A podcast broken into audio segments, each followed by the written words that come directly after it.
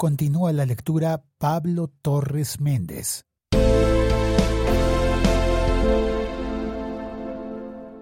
...4.1.6... Financiación.